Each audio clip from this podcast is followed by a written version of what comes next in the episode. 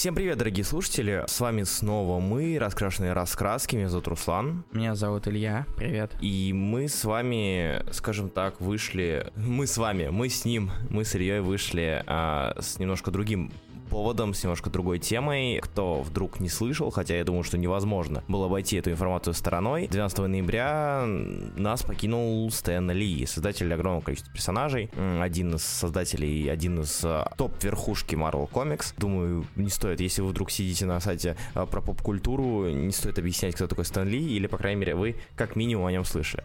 И а, у нас тема немножечко изменилась, у нас изначально должен, должен был быть другой комикс, другая тема для обсуждения. Мы ее будем называть или... Нет. Просто перенесем ее. Нет, мы не будем ее просто обсуждать. Поверьте, то, что мы будем сейчас обсуждать, это вариант получше. Да, дело в том, что у нас должна была быть, как я уже говорил, другая тема, но раз уж такое событие произошло, как я, мне кажется, как я уже говорил в своем ролике, да, еще что там, камера села, подписывайтесь. Так вот. Реклама, фу. Ну, прости, да. Так вот, как я уже говорил в своем ролике, нет лучшего способа почтить память погибшего автора, художника, вообще созидателя, чем знакомство с его творением. Поэтому мы с Ильей решили выбрать, наверное, любимые вещи, которые, автором которых выступил Стэн Ли, чтобы про них рассказать вам немножечко и обсуждать. Судить их. Илья, расскажи, что ты выбрал? Я выбрал комикс Silver Surfer Parable от Стэна Ли, разумеется, и Мёбиуса. Руслан, что ты выбрал? Я выбрал... Э, мне было очень тяжело, на самом деле. Я э, почему-то не сразу же вдуплил, что, я, что мы как бы задаем друг другу комиксы, что Илья тоже должен будет прочитать. Потому что я читал Серфера. Это такая отдельная ограниченная история, а я очень хотел Тора посоветовать, потому что мне безумно нравится Тор Стэна Ли и Джек Кирби. Поэтому я взял, наверное, одну из любимейших сюжетных арок, и мне очень интересно, насколько она читалась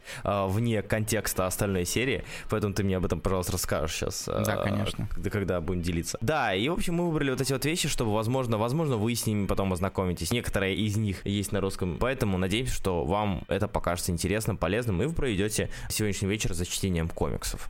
Или нет? Ну, я надеюсь, что да. Ну что, начнем? Да, мы начнем, наверное, все-таки с «Серебряного серфера». Он выходил в тысяча девятьсот восемьдесят восьмом году, то есть это один из относительно поздних комиксов Стэна Ли. Это серия из двух выпусков, которую рисовал художник Жан Жирот, более известный как Мёбиус. Скорее всего, вы с ним знакомы. Его комиксы тоже издавались на русском, это «Герметический гараж». И эта серия изначально казалась достаточно неприметной, но мне кажется, что это один из лучших комиксов Ли. Возможно, mm-hmm. потому что я не слишком много их читал, мне они не слишком сильно заходят. Но именно комикс, именно Silver Surfer Parable почему-то занимает у меня в сердце такое особое место. У нас он на русском языке есть, что называется «Серебряный серфер Притча». Он, он сдавался как в сборнике, он называется да. «Жизнь и смерть Серебряного серфера».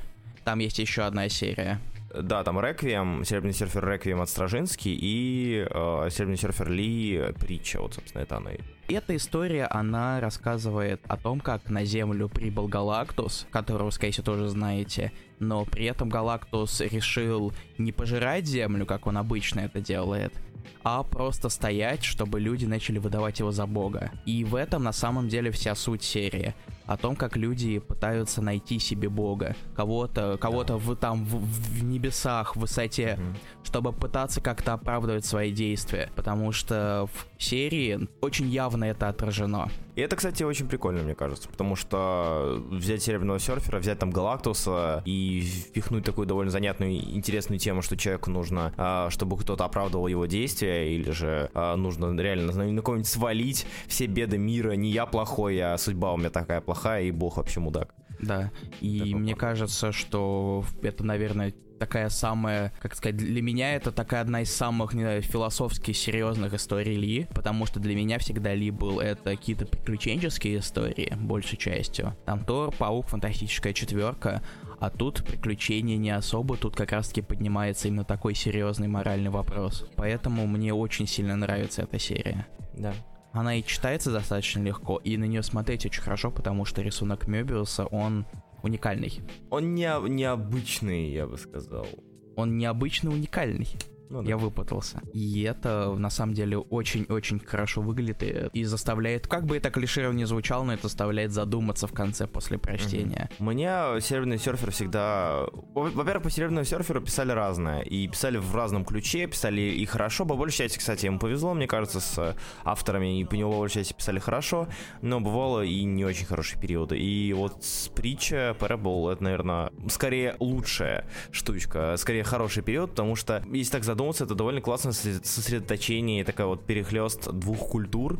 Европейская культура художественная, да, там с Мёбиусом, да, и так далее. И э, типичная американская культура написания, прямо вот, вот от шаблонно, да, это не просто американский автор, это Стэн Ли, вот, человек, который своим лицом отражает американскую авторскую школу того времени, хотя и пишет недалеко не всегда хорошо, но все равно это прям вот, вот взять двух, наверное, звезд разных культур и поставить их на один комикс, это очень классная затея, как мне да. кажется. Да и в принципе сама идея толкновения европейской и американской школы, на это всегда интересно смотреть, потому что культура все-таки разная у разных регионов. Uh, не знаю, мне вот, я всем рекомендую Parable почитать, потому что он не столько... На самом деле там есть минус, наверное, потому что Parable — это не столько история о Серебряном серфере, сколько действительно о людях, и если вы, как э, читатель, ищете сагу, космическую одиссею о путешествиях чувака на серфе по космосу, это, разумеется, не то, что вам стоит почитать. Там в этом не будет совершенно, это просто мысли создания с обладающего космическим всезнанием, космической силой, космическим сознанием среди людей и показ вот это все, всех неизменных желаний этих самых людей. Ну, мне кажется, на самом деле, что серфер вполне себе неплохой вариант подачи истории, использовать главного персонажа, в честь которого назван комикс, как механизм повествования, угу. чтобы рассказывать о том, что происходит вокруг него. Да. И учитывая, что Галактус и серфер, понятное дело, связаны, а Галактус отлично подходит на роль такого персонажа, которого вполне можно принять за нечто божественное, uh-huh. за которым найдутся какие-то люди, которые будут слепо пытаться его прославлять, восхвалять и оправдывать им свои действия, то мне кажется, что это чуть ли не лучший выбор. Я даже вот если сейчас подумать, то на скорую руку мне ничего не придет в голову более подходящего. И с учетом, какая история у Галактуса и серфера была всегда. Нет, я в этом плане с тобой полностью согласен. Да. В этом плане Серфер Парабл это не просто комикс Ли, это не такой уж, это комикс восемьдесят девятого года. То есть он, ну, относительно новый по сравнению с остальными его творениями, да, там с... Всего-то тридцать лет, да? Ну, вот сейчас ты, я заставил себя... Теперь я думаю, что я старый, черт. Зачем ты так делаешь? Тебе всего-то шестьдесят два. Ну да, мне всего шестьдесят два, я еще в полном расцвете сил. У меня еще этого не было, кризиса среднего возраста. Так что нормально, буду сто тридцать лет жить. Короче, Surfer Parable — это вот если у вас есть такое бзик, хочу почитать Стэна Ли, но не хочу читать старые комиксы, потому что многие люди боятся классики, потому что там много текста, я что, книжки пришел читать, мне дайте картинок, пожалуйста. Поэтому попробуйте притчу, серфер, жизнь и смерть Серебряного серфера, повторимся, на русском она есть. Попробуйте, может быть, вам даже понравится. Да, это неплохой сюжет, даже хороший. Да. И мы его оба советуем. Ну, типа вот для примера, да, как раз ты сказал, что не так много Ли читал, а я довольно много Ли читал, и все равно Parable, притча все еще в топе лучших его произведений. Она, он очень крутой. И заметная разница даже, то есть между Ли, так сказать, да. шестидесятых, семидесятых и вот Ли восемьдесят восьмого года. Ну, мне кажется, знаешь, он, он так пишет, как будто он сидит и в один день, там, не знаю, чувак, перед ним сбили человека, он шел, наступил в говно, потом он сел там, не знаю, сел на скамейку, она была, казалось, покрашена, и там, или еще, и там в автобусе его скинули с места, он пришел домой такой: ненавижу людей, напишу-ка комикс. Вот и написал. Ну, то есть реально там такое прослеживается, как мне кажется, такая вот штучка, типа э, крик автора о том, что у него резкое осознание всего того, что мы катимся в тартарары от лица Серебряного серфера, правда. Источники вдохновения бывают разные, что да. я тебе могу сказать, да. Руслан. Когда-нибудь, не, мне надо на во что-нибудь наступить, чтобы тоже знать, что писать.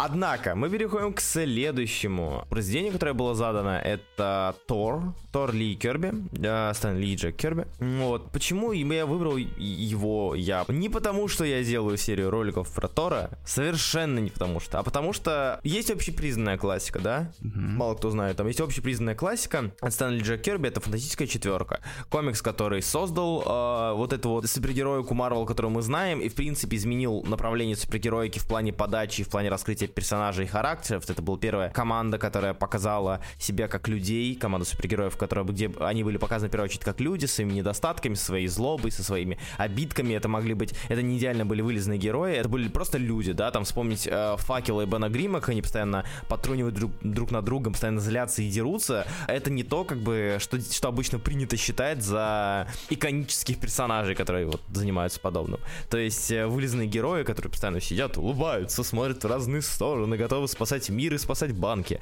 Они этого не делают. По крайней мере, этого не показывают, потому что это, возможно, возможно считается за дурной пример или еще что-то. Но в случае с четверкой, там, да, если будут говорить про Тора, но я про четверку хочу сказать, потому что нельзя не сказать, когда речь заходит про Стэна Ли. Может быть, вы еще ее прочитаете. Четверка — это то, что изменило вообще направление супергероики. И визуально, и сценарно. Стэн Ли собирался уходить, Стэн Ли собирался бросить ремесло комиксов, и просто он уже ни о чем. Он не, не, не парился о последствиях. Возможно, если бы он парился о последствиях, тогда бы не было той четверки, которую мы знаем. А, но он не парился уже ни о чем. Он просто написал так, как он хочет это видеть, зная, что, возможно, это не примут, зная, что, возможно, это никому не понравится. Но в итоге это вот э, стало настолько популярно, что мы получили огромное количество разных героев. Там был Халк, там был Паук, там был э, там, Тор, вот о котором мы сейчас поговорим, и многие другие.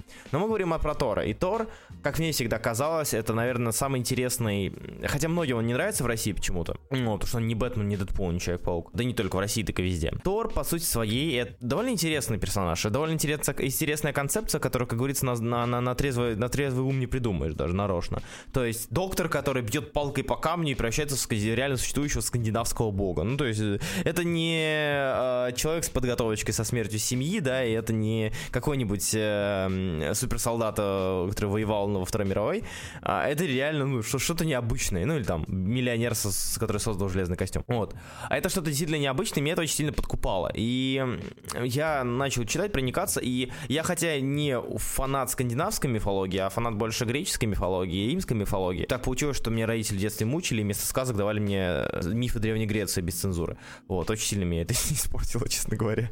Вот. Я поэтому, несмотря на то, что как бы скандинавская мифология это не мое, возможно, если бы там была бы и греческая, мне было бы еще интереснее. Но даже я настолько проникся подачей всего этого мифического, всего, что там было, что просто влюбился в данную серию и не мог не изучать ее. И, разумеется, я задал сюжет, наверное, про одну из лучших, одну из лучших злодеев Тора, которого мало кто знает, но который мне безумно нравится, это Мангог.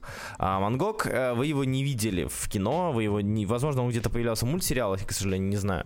А, но Мангог — это такое огромное древнее создание, а, чья цель просто убивать богов, просто убивать. То есть это огромное создание, суперсильное, которое, вы, я не знаю, там, может быть, найдете, Мангог его зовут через N. Оно просто бесподобно выглядит, честно говоря. Он такое очень страшное, огромное лицо, как маска какая-то азиатская, огромные железные когти, который является еще и пальцами, и он ходит просто всех мочит. Скажем так, я не фанат девяностых, я не фанат вот этого вот разрушительной силы, да, но в свое время Мангог меня просто покорил, что он как стена идет, о, как, как стена, как, как паровоз идет, как бы и не свернуть, и не обходит, просто идет напролом. И это очень круто. Я взял этот, эту арку, на самом деле, просто чтобы о ней рассказать, но я забыл, что еще Илья ее читает, поэтому мне интересно сразу... Да, если что, расскажу там сюжет о том, что один из злодеев Тора, Улик, скрывает гробницу, не гробницу, а зата... вызволяет из заточения огромного создания Мангога, который идет просто крушить Асгард, косить всех на своем пути, и, возможно, его может остановить только меч Рагнарока, который придаст, ну, если достать который, все, все накроется, в том числе и Мангог. Вот. Илья, скажи мне, пожалуйста, каково mm. это было читать вот в, в отрыве от всего? Не очень, Руслан. Серьезно? Мне было проще, потому что я все-таки персонажей так знал, потому mm-hmm. что это далеко не самый первый мой комикс про Тора, ага. но все-таки у меня был бэкграунд, собственно, но для обычного человека, который просто возьмет и прочитает случайно эти выпуски, то есть сто пятьдесят четыре uh-huh. по сто пятьдесят семь, да. уже понятно, что есть такое ощущение того, что это середина чего-то. Да, есть такое предположение.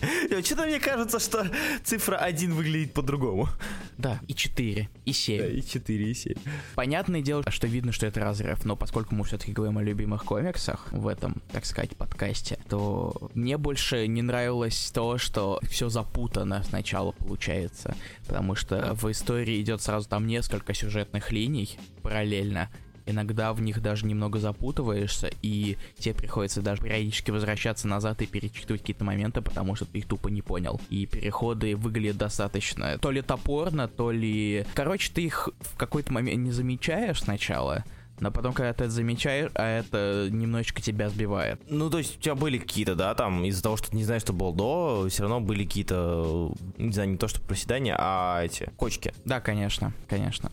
да. Ну, понятное дело, что у меня сколько, сколько там выпусков? шестьдесят, по-моему. С, с восемьдесят третьего, да, получается? Да, нет, это семьдесят, получается. семьдесят выпусков бэкграунда мне не хватило, мне Слушай, кажется. Слушай, ну, опять же, если мы говорим, мы же говорим про комиксы шестидесятых, семидесятых, и там, должен понимать, да, что там строилось не по сквозному сюжету все, там было поэпизодно, там не особо Конечно. много бэкграунда ты упустил, чтобы не понимать, что происходит все-таки. Как Нет, ну это я прекрасно понимаю. Тогда все-таки не так сильно опирались на... И у них не было цели создавать какой-то там continuity, uh-huh, uh-huh. как говорится. И все-таки более эпизодичные истории были. Но все-таки некоторые персонажи чуть-чуть совсем были незнакомы. Да. Ну, большинство все-таки появлялось, хотя бы там в кино в том же. Uh-huh. Ну, там Тор, Локи, Волстагг. Да. Локи, конечно, Оган. Не такой красавчик, как в кино, но все-таки Локи. Я думаю, ты прав. Волстага, тип. Волстагг красавчик всегда. Да, согласен. У хорошего человека должно быть много. Да, и там его много, и все хорошо при этом. Да, да, все именно так. Да. Но знаешь что, Руслан? Да. И вот ты говорил про то, какой Мангог классный. Да. А почему именно Мангог? Я не изучал. Почему ты так сильно любишь Мангога? А, почему я так сильно его люблю? Слушай, я не знаю, мне, наверное, э, во-первых, я хочу набить татуировку на всю спину Мангога. Э, единственная татуировка, которую я хочу. Если серьезно, то, не знаю, у меня... Вот я уже говорил, начинал говорить о том, что у меня всегда была какая-то нелюбовь к... этим, к созданиям, которые сильные, и все, да, там, mm-hmm. к героям, которые сильные, и все, у них нет какого-то морального стержня или каких-то выделяющихся признаков.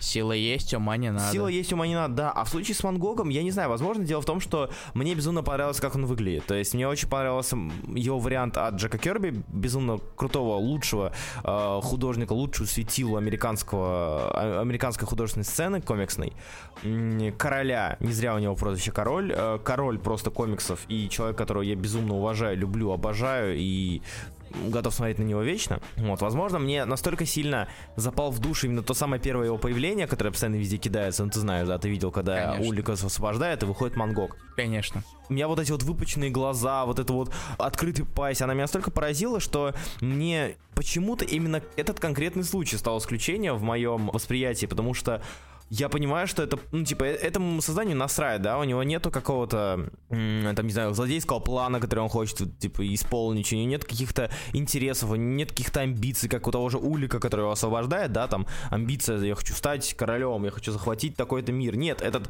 Мангог говорит, просто я ненавижу, я ненавижу и буду это реализовывать, и идет и ненавидит, вместе параллельно всех убивая и разбивая, и мне почему-то в свое время, возможно, из-за того, что я присытился вот этими вот злодейскими планами, которые, которым не суждено, не не суждено сбыться и реализоваться. Может быть, нет, я не знаю. Но как-то вот когда я смотрел на Мангога, мне безумно это захватило. Вот это вот создание, которое как... Я почему очень люблю Nothing Can Stop the Juggernaut, сюжетную историю Роджера Стерна про Человека-паука, где Джаггернаут идет в точку А в первом выпуске, а во втором выпуске ведет в точку Б. Помимо, ты читал, нет? Конечно, читал. И меня заставил в какой-то момент. Ну, прекрасно же это было, ну скажи. Это да. Же... Ну вот, то есть просто там персонаж идет в точку, в точку Б, ему не нужны какие-то, какие-то планы, он не придумывает ничего, он просто идет. Он просто идет, и его не остановить. Он идет в одну сторону, идет в другую сторону. Также с Мангогом, наверное, потому что, не знаю, мне вот эта вот простота, она меня подкупила, и мне показалось, что нет ничего страшнее, никакой злодейский план, да, там какой-нибудь Локи постоянно бегает, что-то носится с шилом в жопе, с пятачком в жопе, там, я свергну вас обманом, я свергну вас там другим обманом, третьим обманом. А здесь просто Мангог, он вышел, говорит, я вас ненавижу, я сейчас это покажу. И идет и ненавидит. Мне показалось это безумно просто, и мне показалось, что э, в этой простоте была какая-то опасность, какая-то угроза очень крутая, и, в общем, мне очень понравилось, как она реализована. То есть, что в Мангоге, что в Джаггернауте, ты, так сказать, твои поиски изюминки... Они вместо там моральных, так mm-hmm. сказать, каких-то причин у тебя заменилось или на внешность забавную, mm-hmm. или просто на желание сходить пописать. Да, все верно. Все. Ты правильно понял мой, мой посыл. Это внешность или мочевой пузырь маленький. Да, вот да. Две вещи, которые я ценю в злодеях, как да. бы всегда. Короче, я всем рекомендую настоятельно прочитать Тора. Вообще, я очень советую, честно, от чистого сердца начать его читать с «Путешествия в тайну» номер восемьдесят три. Это первое появление произведения Тора.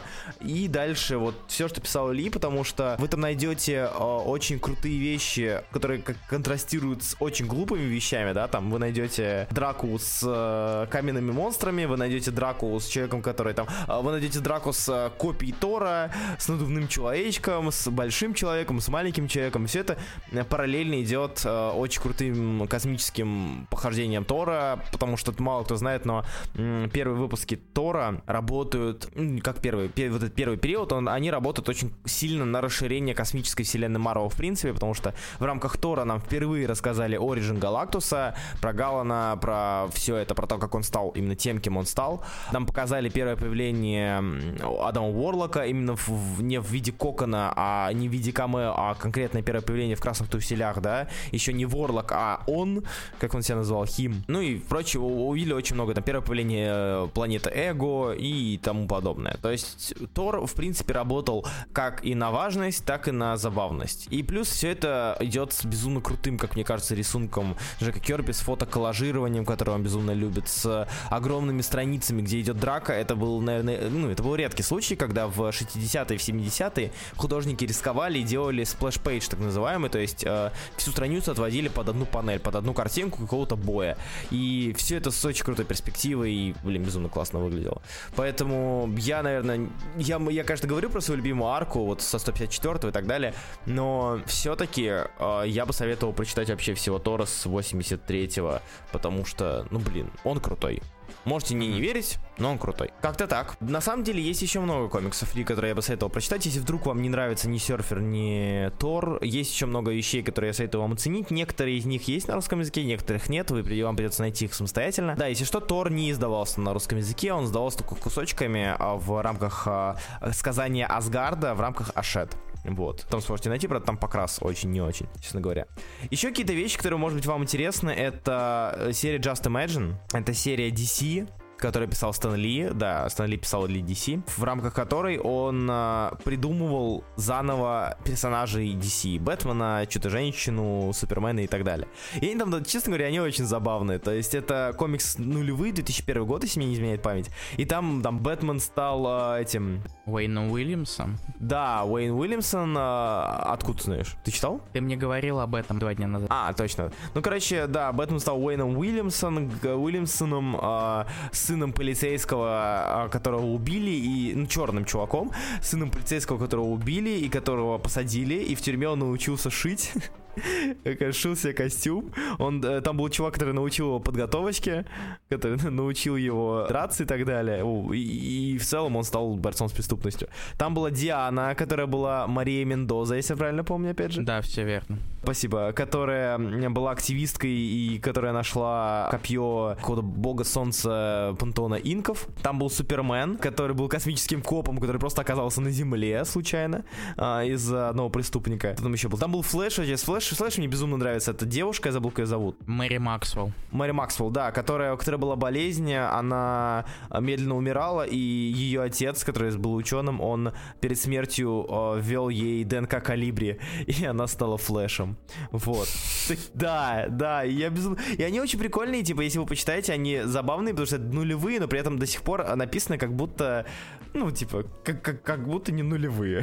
То есть там э, и этот... Э, и облачка с мыслями остались, баблы, вот именно вот не бабла, а именно сами облачка с мыслями. Там и подача такая вот шестидесятых, семидесятых, восьмидесятых еще.